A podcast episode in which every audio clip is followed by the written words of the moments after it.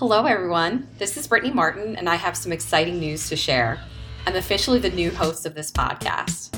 As a quick recap about me, I'm a Ruby on Rails developer that works for the Pittsburgh Cultural Trust as the nonprofit's lead web developer, where I'm part of the team that develops, supports, and maintains the Trust's ticketing and festival web applications. Under my alter ego, Norma Skates, I play, bench manage, and referee roller derby for the Little Steel Derby Girls and the Pittsburgh East Roller Villains. Now, as you know, we've been on a hiatus for quite some time, but with me taking the helm, we'll be on a much more consistent publishing schedule. I'll be pivoting the show to more interviews with developers and companies that are truly committed to supporting and scaling Ruby on Rails. If you have any ideas about whom I should be talking with, please don't hesitate to reach out to me on Twitter at Britt J. Martin. That's B R I T T J Martin, M A R T I N. Today, I am joined with Nick Schwaderer, full stack Ruby on Rails software engineer for Oceans HQ in Torpoint, England. Welcome to the show, Nick. Hey, Brittany. Thank you much. It's uh, great to be here. Awesome. I think you're going to be a wonderful first guest as I'm hosting the podcast. So, I'd like to start off every interview by asking Nick, what brought you to the Ruby community? Sure. So, I was one of those perennial children, always interested in creating things and programming and and and um, obviously computers, I guess in general, from a very young pre-internet, pre-dial-up age. And uh, it never really left me. I actually went to university, as many Rubyists did, for something completely to the side, you know, law and business. Went out into the real world, started working for a few years, and kind of Ruby just crept up. I remember reading an article about this, you know, hip new language and what people were building with it. Got interested, went the deep dive on my own, found my way into a code school, and then came out of that and immediately said, I have to, before I try and get work, I have to build a thing. So I built my state's first ever uh, kind of transparency checkbook application where people could uh, query, you know, certain payees that might be getting money from the state, and that hooked into the state uh, public API and could give them notifications every month as to who is getting what payments and actually be able to subscribe to people. Uh, from that, I ended up getting employment back where I went to university here in the UK for, as you said, Oceans HQ in Torpoint, and I'm starting my fourth year there, so never looked back since. That's fantastic. Well, I want to congratulate you on getting your first pull request merged into Rails. What made you decide that you wanted to contribute to Rails? Uh, thank you very much. It was uh, really neat to have happen, and I, I didn't know when you get a pull request accepted on a repo on GitHub that if you this I just discovered this other day. Whenever you post from then on, you get a little contributor flyer next to your account. So I wonder if that gives me a little extra weight when I'm when I'm filing issues now. But in general, what made me decide that I wanted to contribute, um, you know, it's not a requirement, right? So I'm working in my day job, trying to build a, you know decent applications that are useful useful to users, and um, but but but I rely on so many things from from the open source community, right? I wanted to be able to give back, and uh, instead of just consuming all these free, lovely gems and libraries, and also wanted to have a voice in the community that I participate in. Honestly, I listen to a lot of podcasts, hear a lot of people talking about it, and wanted to be involved with my community and just gain experience. Because let's be honest, you know, it's one thing to consume these materials, but to actually go out and uh, form pull requests on the core code is a lot more difficult than my day to day. So that's that's what gave me the itch to contribute. I completely agree. That I think it's so awesome. So when you decided that you wanted to contribute to open source, did you have your heart set on Rails? And if not, where did you go to find open source projects that needed your help? I think that is a really good way to put it. Uh, I did have my heart set on Rails, but not from that I was seeking it out. I just think maybe other developers may feel this way, but uh, you know, pr- pr- previous jobs, what are you, what are you aiming for? What is what are you seeking? Right? People might want a promotion, or they might want to make more money. But there's something that always seemed kind of cool to me. You know, if you could get a PR on something as big as Rails or Ruby someday, it was always in the back of my head. But it's not where I went first, right? Um, the first way that I got into contribution was actually just tactful changes. So one common uh, scenario is doing an upgrade. So if you're upgrading your Ruby version, or if you're upgrading your Rails version, you know you're you're going to run into everything with your dependencies. And you will ultimately, if you even if you have just a few dependencies, you'll run into issues where either they're not ready to accept the new Rails version, or they have problems with the new Rails or Ruby version, and then you have to dive in and get involved. I mean, uh, you know, uh, and, and also just what you commonly use if you run into bugs. For example, there's a gem out there that allows you to migrate existing data sets and databases from a primary key of uh, an integer to a UUID, which it's easy enough if you start that way, but if you have a production database running that way, it's difficult. There was a gem for that. I used it and I, and I actually located a bug to within the gem's core, right? So I was able to go in, make that PR become a contributor in just everyday life. And that's one way that developers can do it. Um, and then finally, uh, I, but I did want to be able to passively contribute, even with a little bit of my time. And I just got to recommend here uh, uh, core contributor uh, Richard Schneeman, uh, known as Schneems, has a wonderful tool called Code Triage, where you can subscribe to existing repositories you care about, and on your own timeline, get emails kind of detailing open PRs, open issues, and I just kind of started consuming that. Even if I didn't participate, I'd go and read the issues and just get familiar with reading it before I'd try and jump in. That makes complete sense. I've used Code Triage myself, and one thing I really like about the mentality of the site is that you don't necessarily have to contribute code to the repository in order to help. Sometimes it's just going into the issue and just simply asking the question, hey, whoever opened this issue, is this still a problem for you? Do you need help? Otherwise, just closing issues can really release a lot of burden off those open source maintainers. So listeners, if you're considering getting into open source, definitely check out codetriage.com and we'll include that in the show notes. So, Nick, I'd love to hear more about the, the actual contribution that you made. As you know, our listeners are avid Ruby on Rails um, users, and so you might actually be educating our audience on a change that they should know about. Oh, sure. So um, that that's that's a great next question. So I will first talk about how I stumbled onto it because I was, and I think this is kind of a key moral here. I was not seeking out a PR when it fell into my lap. Uh, so, gosh, a couple of years ago, uh, David Heinemeier Hansson, or I'll just say David because I know DHH is his tag, but I feel weird saying DHH. David, uh, the creator and core, you know, original core maintainer Rails, had started an issue which rolled through down to Rails 5.1, which uh, added a new chunk of API to how we handle forms in Rails. So our users, or sorry, our users, uh, the Rails users and your listeners, probably very familiar. You know, form for, form tag, or if you use another gem, simple form for, where you're passing uh, uh an object or collection of objects to it, or you're passing a URL to it. And his idea was that we we have two areas that we're kind of jumping back and forth on forms. We should really just have one that's form with, and you can specify whether it's with a model or with a URL, and of course, a few extensions on top of that. And it was released in Rails 5.1, and at Oceans HQ, we love new toys in Rails, and we said, yeah, let's use it, let's use it. So we had a new Greenfield application come out, and I was looking to use form with, and just want to make sure I knew what I was doing with it because there's a few unexpected things. And uh, uh, just for the listeners, Rails Guides is part of Rails core. It's kind of the core source of truth to be um, consumed by Rails users. And I went there to look at the form helpers guide to see how to use form with because there's a brief mention about it in the release notes and it wasn't there. So I went to the original uh, PR and just asked the question, hey, uh, has this been updated in the guides? Is it, is it there anywhere? And these changes have been put together by another core maintainer, Casper uh, Tim Hansen, another Hansen. And the response I got was not, no, you fool, go here, this is all the answers. It was, oh, that's a really good point. Yeah, have a crack at it. Uh, David himself said, yeah, just go ahead and uh, include it yourself.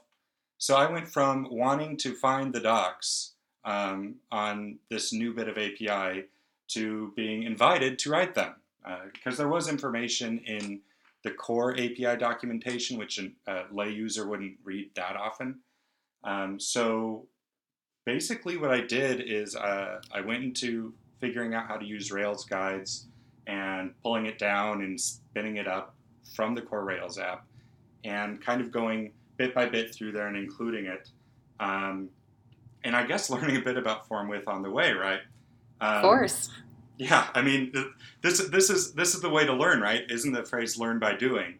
Uh, so- Absolutely. I mean, you've been there, right? Where sometimes the best way to learn something is to try and make yourself explain to someone else, right? Like- Absolutely. Like, with pairing. Um, so iteration one, all I did was uh, I was really meek, right? So I just added a little blurb to the guide saying, also this is form with and this is how you can use it and here's the way. And David responded saying, that's fine, but I don't want to do it this way in typical style. He wanted a complete rewrite where we removed every reference to form for and form tag, replaced all of it with form with and how it's supposed to be used, and then have like one line at the bottom that said, oh, by the way, you can still use form for and form tag if you look at the old docs. But it's about 800 lines that uh, had Wow. to go through. I know, and I and I was terrified because the thing is, it's not a quiet change, is it? It's it's a change that new users of Rails are going to be reading and trying to use, and if I do anything wrong, it's going to break for someone, right? Um, so yeah, so I mean, the changes just for your uh, listeners, um, with you know combining form tag and form for as well. But the other tricky one, which was not listed in the release notes, that caught me out, was remote true by default. So if you Mm. rem- if you remember uh, traditionally in form for and form tag, you can specify an option of remote true, which allows you to bind to an AJAX call and not have to do a full page refresh and everything on submitting a form, right? Um, Yes. so that's if you, yeah, if you want to be Ajaxy and clever. Um, you know, we didn't do that in some of our places with my applications. So when it defaulted to remote true and I didn't know that it was doing it, I it's just a situation of why is my form not doing anything now that I've clicked it. And in the new API, to, if you want to go back to the old way, you just specify local true instead of uh, remote true. So yeah, so hopefully uh, when I guess it'll have to be in the next Rails release, but if you go to edgeguides.rubyonrails.com, it'll all be there now. Absolutely. And we'll link to that in the show notes as well. So I'd love to get your thoughts on the idea of a sneak, sneak attack pull request. So basically, what this means is that you, as an open source contributor, come to a repository, you see something that you feel should be changed. There isn't a related issue to it. And then you do all the work of creating that pull request. And then you basically open it and hope that the maintainer agrees with you and is willing to merge that in. Do you feel that that approach is smart, or do you think it's better to have um, an issue opened or some sort of discussion somewhere to happen first? That's really good because you can go both ways. And my answer is I think you should be able to do an issue. I think you should be able to say, um, I've identified something, here's a testable case, maybe, or a feature idea. Uh, and certainly, you're not always going to know how to write the code that needs to happen, right? But I think then I kind of rein myself into the pragmatic realist Nick, where if you've got something like Ruby on Rails or some of these larger gems where you have people working their tails off all day to deal with everything, I think the best way tactically to be heard might be to put together a PR, PR even if it's not 100% with it, because I think in a way it almost honors the maintainers by saying, I care enough about this issue to try, to try and participate and do it myself. And they may come up and tell you that you've done it completely the wrong way and that it's not good, but I think it's a way to honor them. And I don't think they find it intrusive, you know, because some people might think I don't want to file a PR, but I, have never seen anyone offended by one, you know? Yes, I think the more discussion, the better. But if you feel that you have a, a good approach, you know, even in that pull request, just being very open to getting feedback from the maintainers, understanding that you're coming in as a new person who's just trying to learn. And I just love the idea of the uh, first timer, pull, first timer like contribution tags on GitHub to really make it clear on issues which ones those are good for tackling. But um, speaking of, how big do you think a contribution needs to be uh, on a repository for you to feel proud of it, to feel like you're truly a, contribu- a contributor of that repository? Do you think it has to be code related?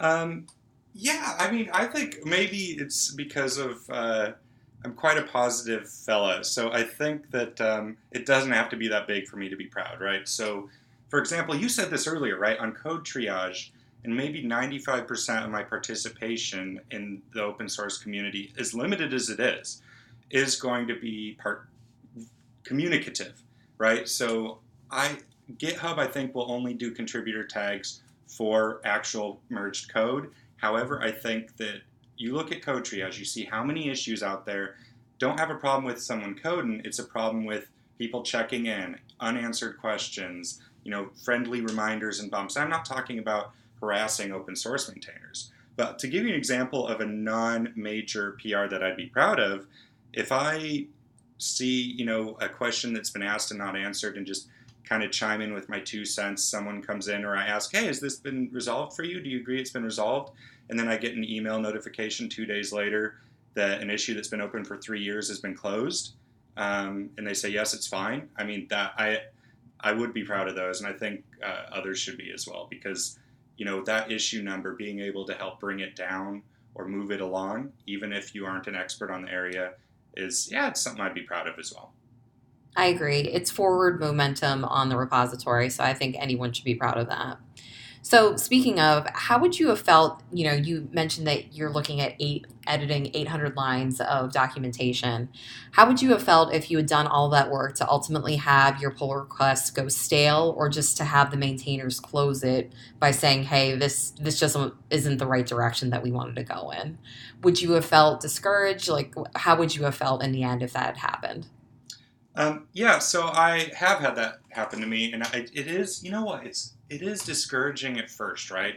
And I think for people just dipping their toe into this world, it is discouraging to put a lot of effort and pain, maybe for a few weeks, into something and have it ultimately closed. I mean, I'll give you an example. So, Active Storage, loved it when it came out again, jumped right on it. Everything about it was effortless. Uh, didn't have to configure everything, but out of the box, it didn't support uh, UUID, primary key mm-hmm. objects, and you had to do some finagling with it. And I was like, oh, that doesn't feel quite right. Um, so I started a PR on it on Rails. I was really excited. I spent a few weeks really slogging through the code and, and, it, and really struggling, getting some support. And you know, the day I posted it, um, the core maintainer just said 80-20 rule. You know, uh, the we support what 80% of the people do, not 20%, and just closed it. And then I said, no, wait, you know, I think we can do this, and kind of pleaded my case, and it got reopened. And I tried and tried, and it and it did the other thing. Then it kind of went stale, and I ended up closing it myself. And at first I was discouraged, but I, I have to tell you, just again from code triage and having visibility into other people's experiences and seeing people a lot smarter than me with a lot more experience doing much bigger pull requests, maybe with a lot more love, that just sit and you know maybe are fought over or go stale and for years you know well i say years about one or two years um, mm-hmm. that made me feel a little better because it happens to everyone right? It, it really does happen to everyone. Agreed. Absolutely. Um, so what do you think the role of open source contribution should have on a developer's career and their community membership? Sure. So i think uh, i've kind of i'm trying to advocate and I, and I wrote about this recently but to my friends as well I'm trying to advocate for the role of the lay OS uh, open source software contribution, the civilian contributions, right? And don't mm-hmm. get me mm-hmm. wrong, and there's there's a point to be made here. Most all of these people who are the big, you know, big shot core maintainers of all these gems still are working day jobs, right? They are still working really, really hard, but also maintaining these awesome libraries. They're just really, really good people. But also, I'll hear people saying, "Oh, I, I, don't. I'd love to do it, but I don't have time." And actually, I, I think that you know, for a community to have the voice of more people, I think it's good for us to participate. I think it's good when you run into those bugs in the in the wild, when you run into those things, you know, as a user of a library, participating and even filing an issue or starting a discussion is so valuable. But also keeping an eye on some of your libraries even if it is passively and participating, I think is great. And I, I honestly believe you could do an hour a month um, on a train ride home, and, and I think even that would add up. You'd see maybe a dozen issues a year closed, or or two or three bugs that someone else would find solved, and you're actually doing give giving back because we're I don't pay a license fee for Rails or Devise or any of these other wonderful things I use. So it's nice to be able to participate. And I strongly encourage people to, um, you know, not be afraid to pipe up because, you know, I don't hear it much anymore, but MINASWAN, right? The uh, Mats is nice and so we are nice Ruby mantra. I see so much uh, on these libraries. I'm not saying anything about the other ones, but seriously, Rubyists are so friendly and inviting, even on the mean, scary internet. So I, I, I think, yeah, I, I, think it's good for people to be involved and participate any level. If you're writing Ruby or Rails, you know, I think we all have a role to play. I agree, and I think there's several ways that you can do that. You touched on this earlier, but you know, getting involved in open source while you're at work. You know, if you're if you're coming across an issue and you have the ability to either open an issue or open a pull request while you're at work, and be able to actually be forthright with your supervisors and your co-developers about that. It should be something that's celebrated. You should be in a work environment where contributing to the greater good is celebrated and could even come up on, let's say, a performance review and whatnot. I think it can be a really positive thing. Um, that being said, not everyone's so lucky to have free time on the weekends and the nights to be able to work on open source. So even getting involved in Stack Overflow. I, I, feel that you know answering questions on Stack Overflow should be considered open source. I think you know contributing on Twitter or even just like reading those release notes. You know, every single week, um, Rails sends out a newsletter that goes over the the latest changes, and I love getting that newsletter because I like to read over the discussions and read over the re- the changes that are coming down the pipeline, so that I can educate others and I can educate my coworkers as well. So yes open source is good and it's up to you to find ways to get involved. So, um, I Nick and I have actually met in person at a conference earlier this year, and we discovered that we both love podcasts. So I'd love to ask you, Nick, um, what other podcasts do you think our listeners should be listening to? Uh, well, sure. Oh, I love this question because uh, just as a disclaimer here, podcast love for me is out of necessity. I live in a rural county in the UK, and I don't get to be around many Rubyists. So I force myself into the community by either pinging in pull requests or listening to podcasts, right? Um, so uh, just as one plug, I do have a Nick's favorite of all things Ruby list, which I think some of these might be on at schwad.github.io. But I got two for you that, that you've heard me talk about, but I'm going to say it here. Um, the first is uh, Ben Orenstein and Derrick Reimer. So Ben Orenstein, formerly of Thoughtbot, Derrick Reimer, formerly of uh, uh, Drip. Drip. Yep, they've been going, and it's interesting because I, I, I thought, oh no, they're not talking about Ruby as much anymore because they're both from core from Rubyland, but it's it's it's kind of grown on me, and they're both in a phase now where they are both with new tech sets building up new products, uh, level and tuple, and talking their way through it together, and we get to listen. So that's that's pretty good. I think I think you may have been listening to that one as well. I love that podcast just because it feels like I'm involved in a private conversation between the two of them. I feel like they're very honest, which I think they brought over from their older podcast. But um, yes, you're right. It is not as Ruby focused anymore, but I have discovered that I enjoy that because Derek will often talk about the differences between Elixir and Ruby, and Ben will talk about the difference of developing on a web app versus a Mac app. So I, I feel that it's still really um, helpful. And sometimes, you know, because I work for a nonprofit that works on very stable web applications, it's kind of a, fr- a thrill to listen to startups talk about you know innovating and pivoting and marketing and doing all kinds of things it's it, it's a great podcast i highly recommend it and that is art of product yep and uh, oh, i love it and one other that i've got for you that's that's uh, pretty hot off the presses uh, pretty pretty new is with sam phippen and sean griffin so mm-hmm. sam phippen is core on a lot of stuff i know i think he's a core lead on RSpec now. Correct. And yep. Then Sean Griffin of Shopify, form slash formerly Thoughtbot slash uh, Core Rails maintainer, Active Record slash Diesel with Rust, uh, formerly of Bike Shed. Um, and they've just started. I think they're on their first or second one. And for your listeners who like that little technical, I'll be honest with you, it's more, it's deep. I like listening to things that are a bit beyond my grasp, and I would say this is one of them just to hear people lovingly and casually talk about uh, technical issues from everything from DevOps to Rust to Ruby uh, to testing. And it's just, you can't help but learn when they're just casually talking about it. And I'm always Googling stuff after I listen to one of those podcasts. I don't know if you've been, have you listened to those yet? I have, yeah. I'm a, I'm a big fan. It has definitely been added into my repertoire. I even know what days of the week these podcasts come out. I'm like, oh, it must be Thursday. Oh, yeah. um, yeah, no, that's fantastic. So, listeners, I highly encourage. I'll link those in the show notes. But you know, um, I hope you're enjoying this podcast and that you want to share that love with other podcasts as well. Um, so, Nick, how can our listeners stay in touch with you? Sure. Uh, generally on the internet, uh, my tag is Schwad. That's S C H W A D. You can find it on GitHub or schwad.github.io. And of course, Twitter, Schwad was taken, so it's Schwad4HD1.